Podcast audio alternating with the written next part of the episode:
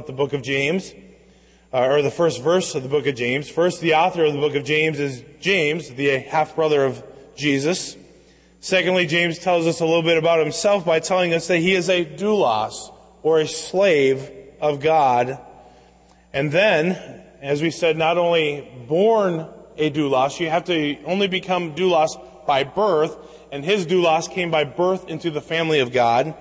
And third, we saw that James' ministry extended beyond the church in Jerusalem, where he was a leader, to the dispersed tribes of Israel.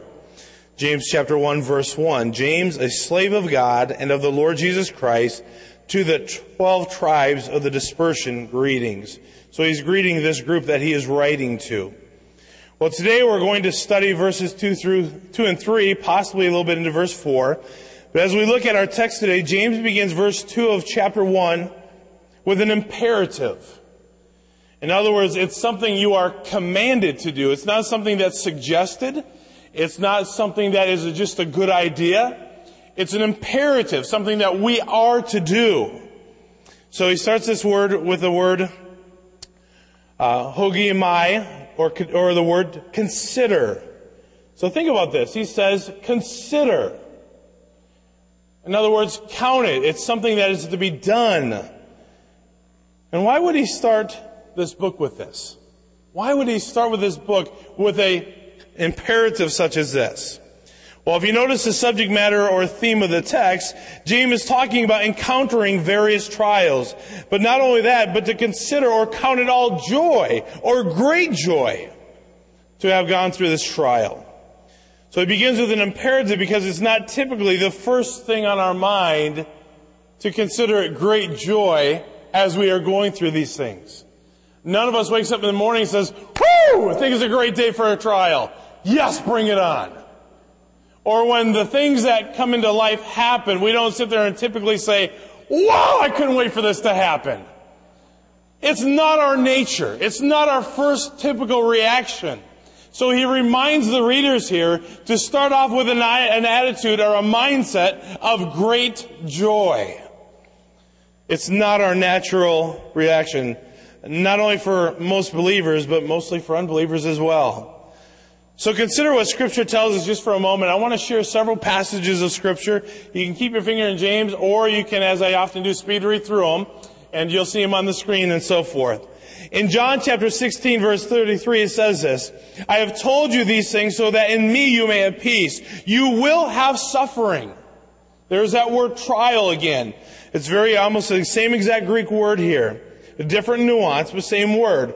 You will have suffering. You will experience trials in this world. But then he says what? Be courageous. There's that, whoo! I can handle this. And we're going to see why in just a few moments. So be courageous. I have overcome the world. The fact that Jesus Christ says you can have courage through this. Why? Because if your faith is in me, you have what you need to get through it very clearly. In Acts chapter 14 verse 22, it is necessary to pass through many troubles, or there's our word trials, on the way to the kingdom.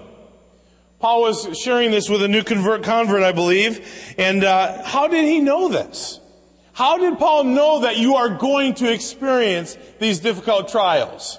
Well, in Acts chapter 9, verses 15 and 16 it says this, Go, for this man is my chosen instrument to take my name to Gentiles, kings, and Israelites, and I will show him how much he must what? Suffer for my name's sake. Well, I thought as soon as I became a Christian, as soon as I put my faith in Christ, man, that would be so much better. I wouldn't go through these trials anymore. Eh, wrong. Paul said from experience, you will suffer. I've suffered. Anyone who places their faith and trust in Christ will suffer. Being a Christian is not the absence of suffering in our life. It is not uh, the absence of trials and difficult situations in our life. And Paul can speak from experience as he's telling this convert, you must pass through many troubles, many trials on the way to the kingdom.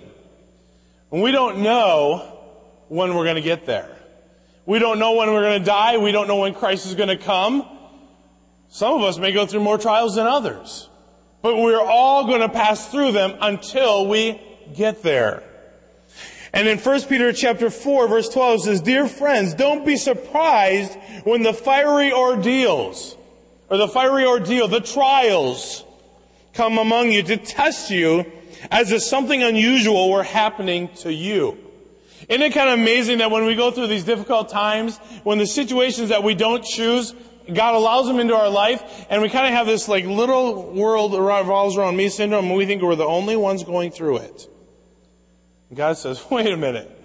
Through Peter, he says, don't think it unusual as if you're the only one. I mean, get a life. We all go through it. And uh, there is nobody exempt from the struggles and difficult times of life. So don't be surprised, he says, because you're going to go through it. Everyone, without exception, will face trials. Consider once again what the scripture reminds us in Job chapter 5 and verse 7. He says, but mankind is born for what? Trouble. mankind is born for troubles as surely as sparks fly upward.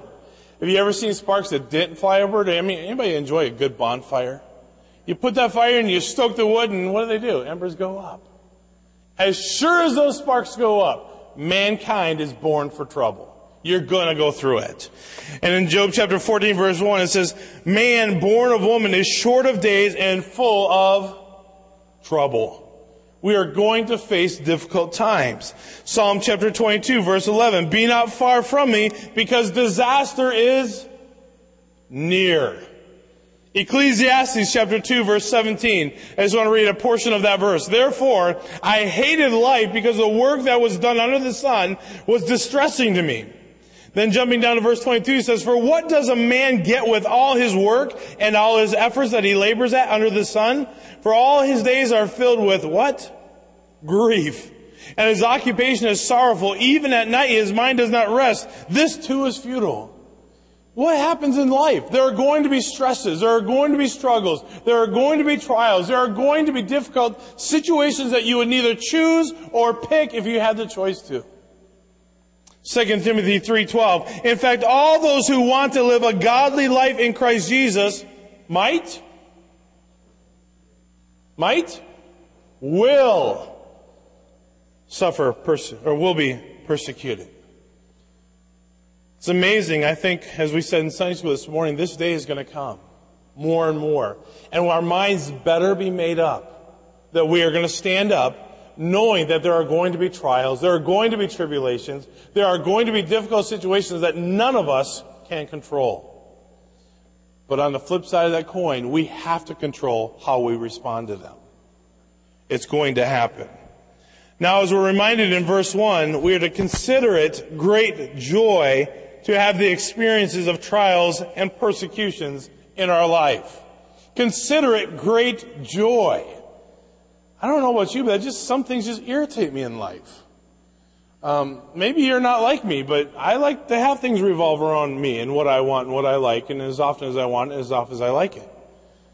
I like that. That's my selfish, sinful nature coming out. But he says it, count it great joy. Consider it. If I could remind all of us here today of the simple truth, God makes no mistakes. Think about that. God makes no mistakes. None whatsoever. Not even a hint of a little one. He does not make mistakes. And I also find in life that when God allows something in my life, it's not because it's an accident. It's for my good. Even the things I don't like, even the things I wouldn't choose, they're for my good. Um, and I think God's very clear on that in Scripture. In fact, keep your finger there and turn back to the book of Genesis in chapter 50. Genesis chapter 50. And you know the story of Joseph. I don't know if we could say it this way. Either Joseph is the one of the most unlucky guys in the world, or God had a very special plan for him. As I look at the life of Joseph, all kinds of things happened to him that he would not choose. I think it'd be a great day to be sold into slavery. And for my brothers to hate me. And for them to tell my father I'm dead. That sounds like a great plan. No. Either he's the most unlikely or unlucky man in the world, or God sovereignly allowed those things in his life for a purpose. And I think part of that purpose, as I see it, at the end of the book of Genesis leads right into the book of Exodus and what God was doing to a nation. And during a difficult time of famine and a difficult time of, uh, of poverty, God set up a man. He just had to go all the way around the bush and then eventually make his way through the bush to get where God wanted him to be. In Genesis chapter 50, in verse 20, it says this. You planned evil against me, but God planned it for good to bring about the present result, the survival of many people. Therefore, what's he say? Don't be afraid. I mean, think about it. Don't be afraid. Are you kidding me? Look what's happening. Look what's happening in our world. I don't know that what's happening today is probably not a whole lot different than then. We always have those who want to do evil, and now you have those that want to do what's right. And he says, listen, guys, we have God on our side. We have God. Do we get that? Don't be afraid. What you plan for evil, God planned for good. What's that tell us? God makes no mistakes. He knows what's right. He knows what's best. Can we be reminded just once again of what it says in Romans 8:28? For all things work together for good. Sometimes? No. To them that love God, to them that are called according to his purpose. Then he goes on and tells us why. For whom he did foreknow, he did also predestinate to be conformed to the image of his son. Everything that God allows is for our good. So that ultimately we would be more like his son Jesus Christ. Even when it hurts. Because there's a lot of things that hurt in life. I look at some things that are happening in our culture and I think of my own children and I think, man, what is this coming to? What is this, what is happening in our own world? I look at what happens on the other side of the world and, and uh, in, in, other neighborhoods and, and I think, man, what is this world coming to? And then I got to be reminded. God knew this day would happen. God knew this would be exactly the way it is. He's not shocked by it. He's not surprised by it. Any more than he's not shocked and not surprised by every little detail that happens in our life. Because remember what we say often. If God is powerful, and he is, could he not just reach down from heaven down to earth and just kind of separate the winds that would cause destruction? Could he not just withhold the, the cancers and the sicknesses and the illnesses that would cause pain?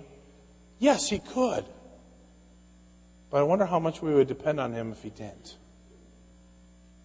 It's those very things that God uses in our life to do two things. Number one, to get our attention and to let us look and refocus back on Him. And at the same time, He says, Look, I do all things for my own glory. That's who God is. That's what God does. So everything. And you have to be reminded of this. Even our Lord suffered through his trial with joy. When we look at our text, we have to understand this. It's an imperative. It's an attitude that God wants us to have. Consider it great joy when we go through these trials. Paul learned that through trial and tribulations, God's grace was sufficient. In fact, turn over to 2 Corinthians chapter 12, if you would. 2 Corinthians in chapter 12. I love this passage. I love talking about different people. They think, what was the, what was the thorn in the flesh? I think it's real clear. I, I don't think there's any guesswork here, and this is just my opinion. I could be wrong. But look at verse 7. It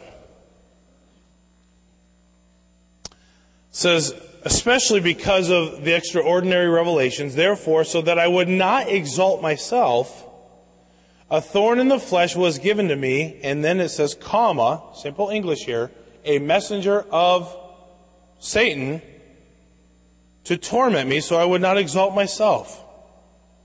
This messenger of Satan that God allowed to come into his life, to, to buffet him, to keep him lowly, to humble him, so to speak.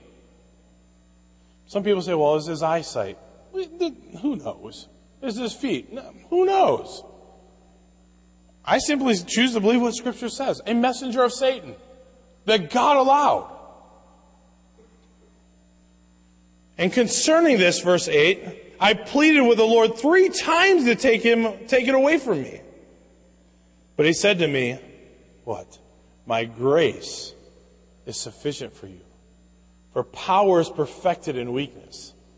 Therefore I will most gladly boast all the more about my weaknesses, so that Christ's power may reside in me. I think Paul made up his mind to count it all joy, to consider it great joy to go through the trials that God allowed in his life. Would he have chosen it? No. But because God allowed it and that God makes no mistakes, he said, I will choose to let God work through it. Why? Because God's grace is sufficient. We don't go through the trials alone. We may be lonely at times, but it's not because God has left us. God is still on the throne. And we need to remember that.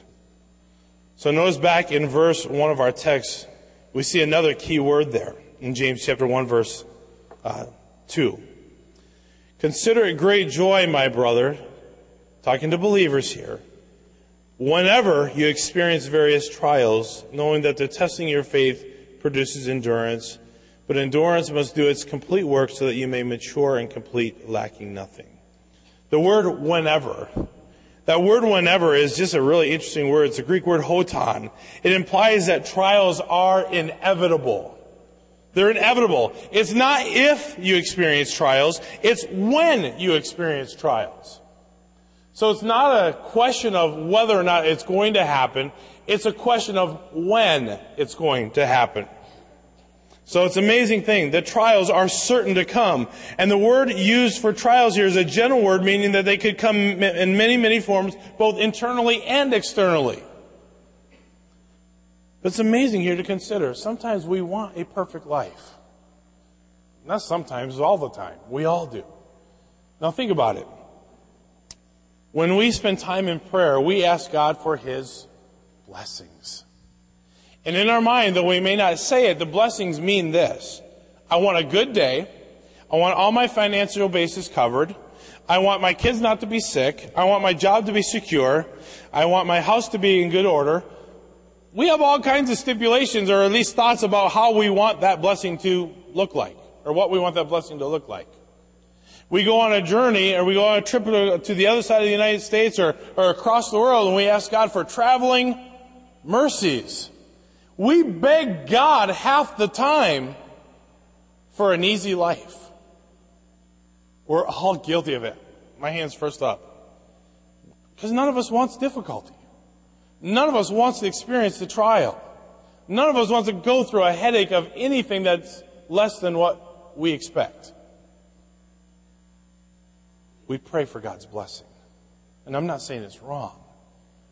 But the very thing we pray for is oftentimes the thing that God says, wait a minute. I'm allowing these things into your life so that you'll grow through them.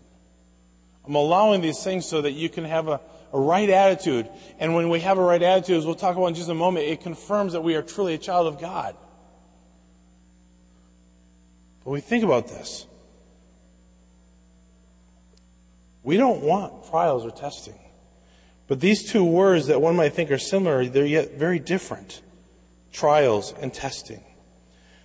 Though trials are sure to come, the testing that comes amidst or, or during the trials as a result, and the testing will either validate or disprove the genuineness of the one going through the trial. In our case, what is being tested is our faith. Trials test our faith and cause us to answer the question of whether or not we truly believe. I want you to think about that for a moment.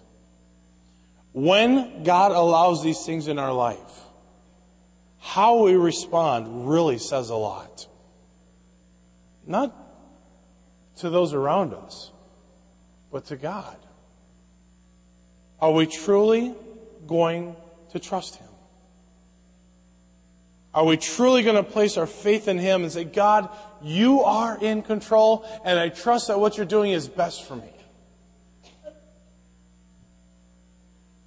The testing validates or disproves the genuineness of our faith. Trials test our faith and cause us to answer the question whether or not we truly believe. How we respond to the trials that God allows in our life will test the validity of our faith. Question. Do we respond correctly? Do we respond in such a way that would bring glory to God? Big Bob Hinkie used to be a big guy. He's six foot eight, six foot nine. Big guy.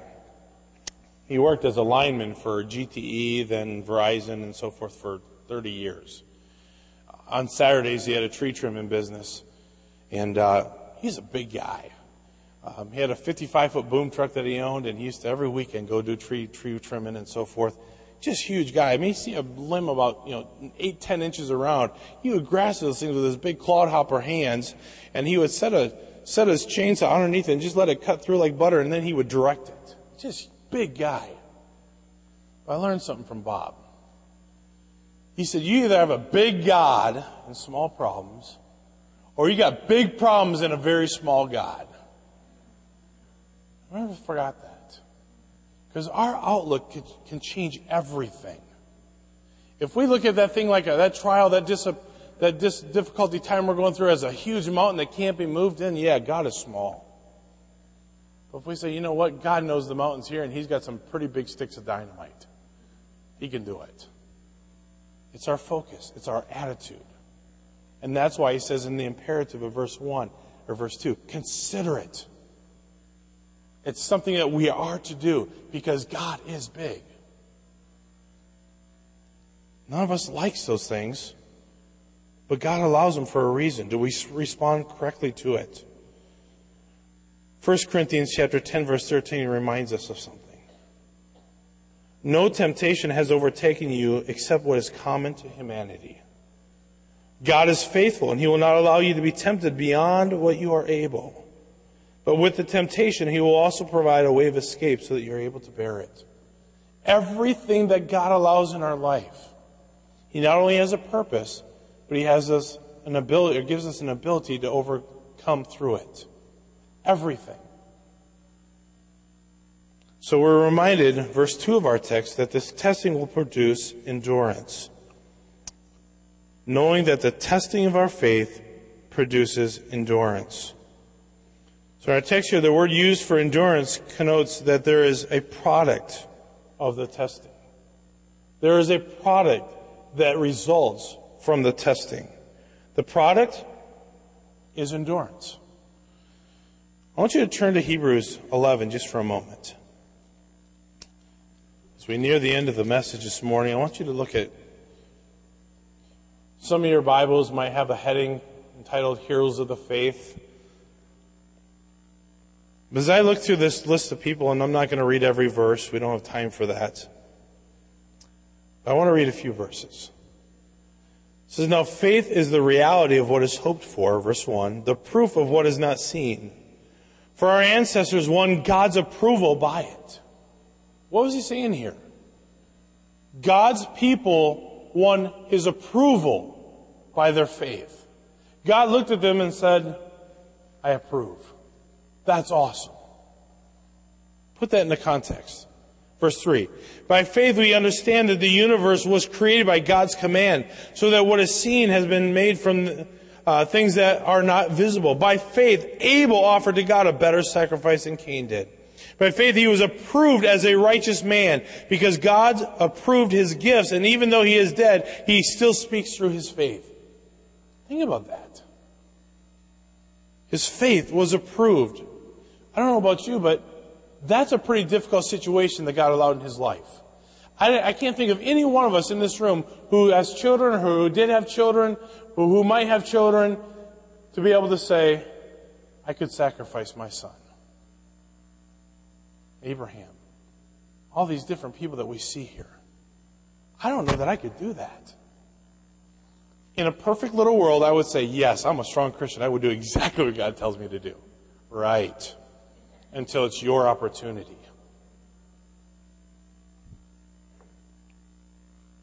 Abel offers a better one. By faith, Enoch was taken away and he did not experience death.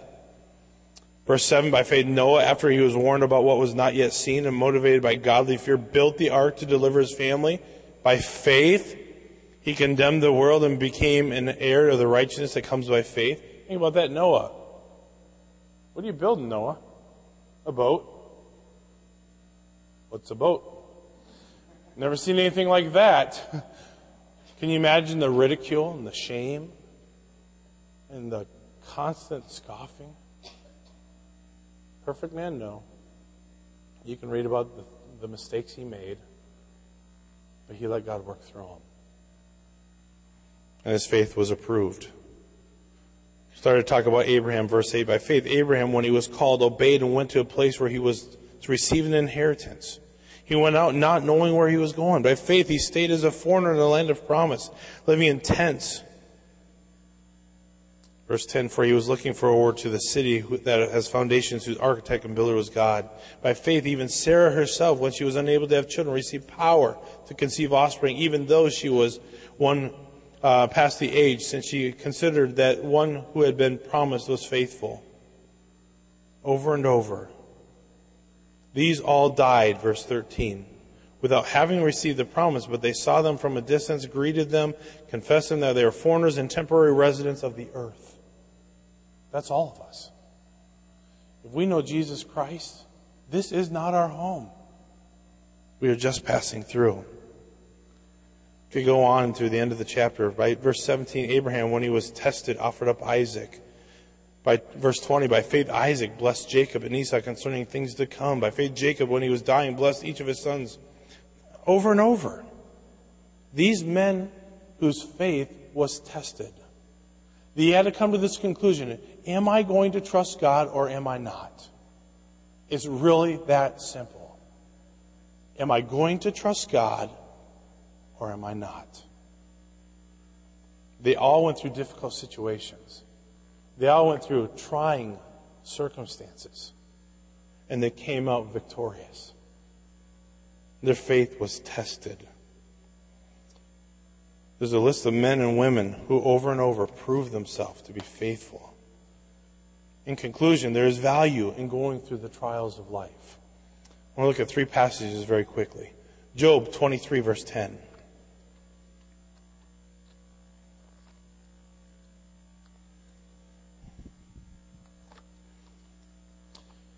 Yet he knows the way that I have taken. And when he has tested me, I will, what? Emerge as pure gold. Hmm. The testing produces value? Think about that. There is value in going through the trial. In 1 Peter chapter 1 and verse 7 so that the genuineness of your faith, more valuable than gold, which perishes, though refined by fire, may result in what? Praise, glory, and honor at the revelation of Jesus Christ. There's value in going through the trial. Second Corinthians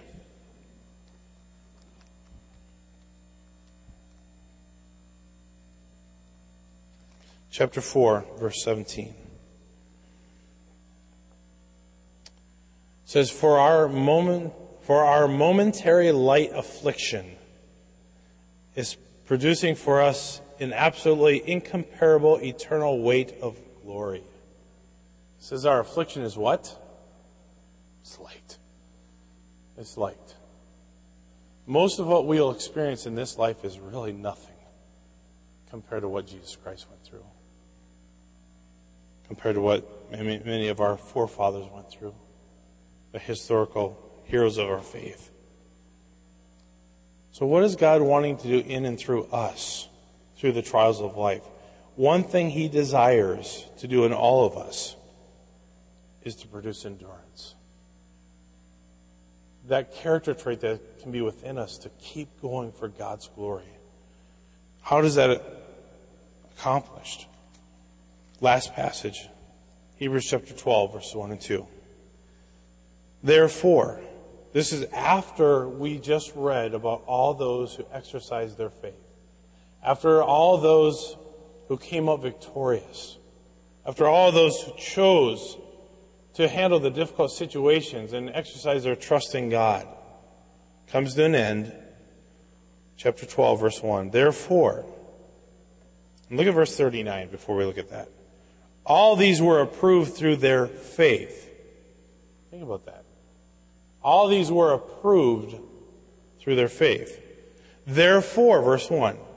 Since we also have such a large cloud of witnesses surrounding us, let us lay aside every weight and the sin that does so easily ensnare us, and let us run with endurance, patience, the race that lies before us.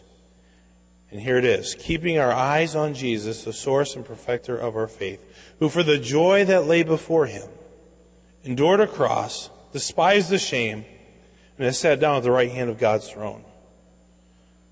He said, let us run with endurance. That's what God wants us to do. That's what He's trying to work within us through the trials that He allows, according to James 1, verse 2 and 3. That when we go through these things, we'll have endurance. Why? To stay faithful to the end. I don't know about you, but I've met a lot of people over the years that started out strong. They had an experience, quote unquote. They said a prayer, quote unquote. And when the difficult times came, they disappeared. I think the key is in verse 2 keeping our eyes on Jesus.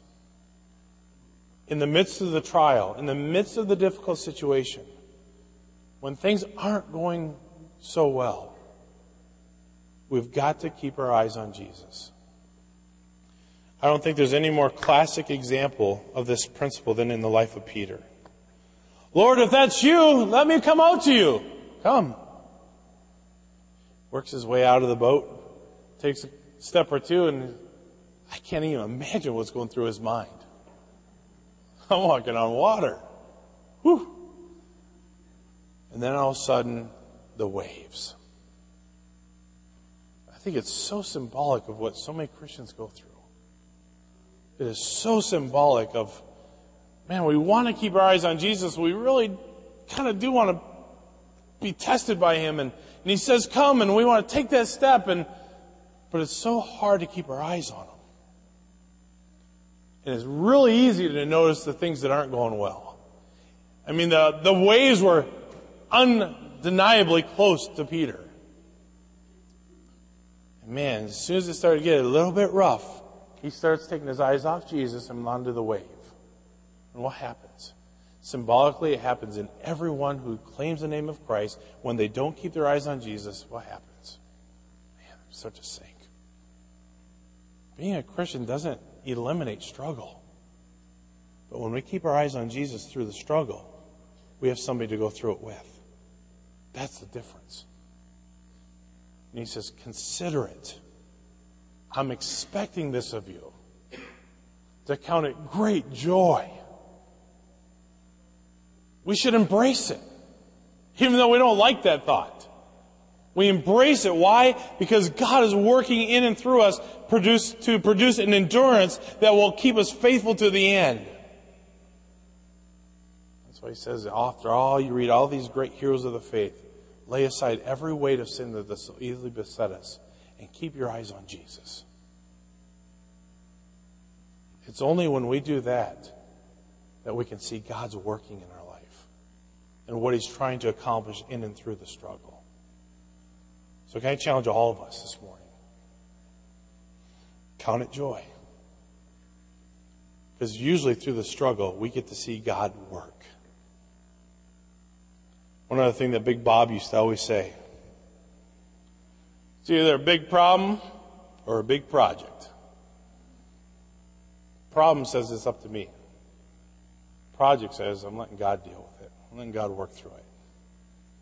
But either way, God can take a problem, turn it into a project that will bring Him praise if we keep our eyes on Him.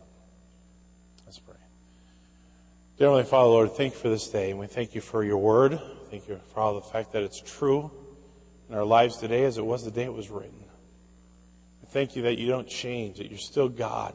The same God that we read about in the Old Testament is the same God that we read about in the New Testament. It's the same God we serve today. Thank you for your faithfulness. Lord, though we don't like it, thank you for the struggles.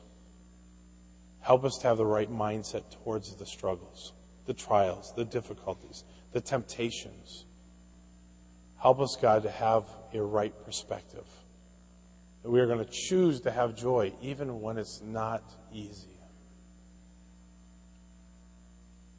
Knowing that you're going to produce endurance for us, that we can be faithful to the end. God, help us. Lord, it's not natural.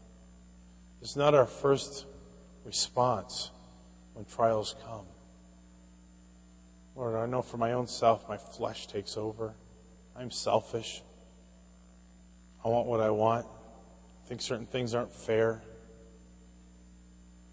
And yet, Lord, it doesn't have to be fair. You're God. If anything was unfair for anybody, I look at Joseph. And yet he stayed faithful. Help us to be that way.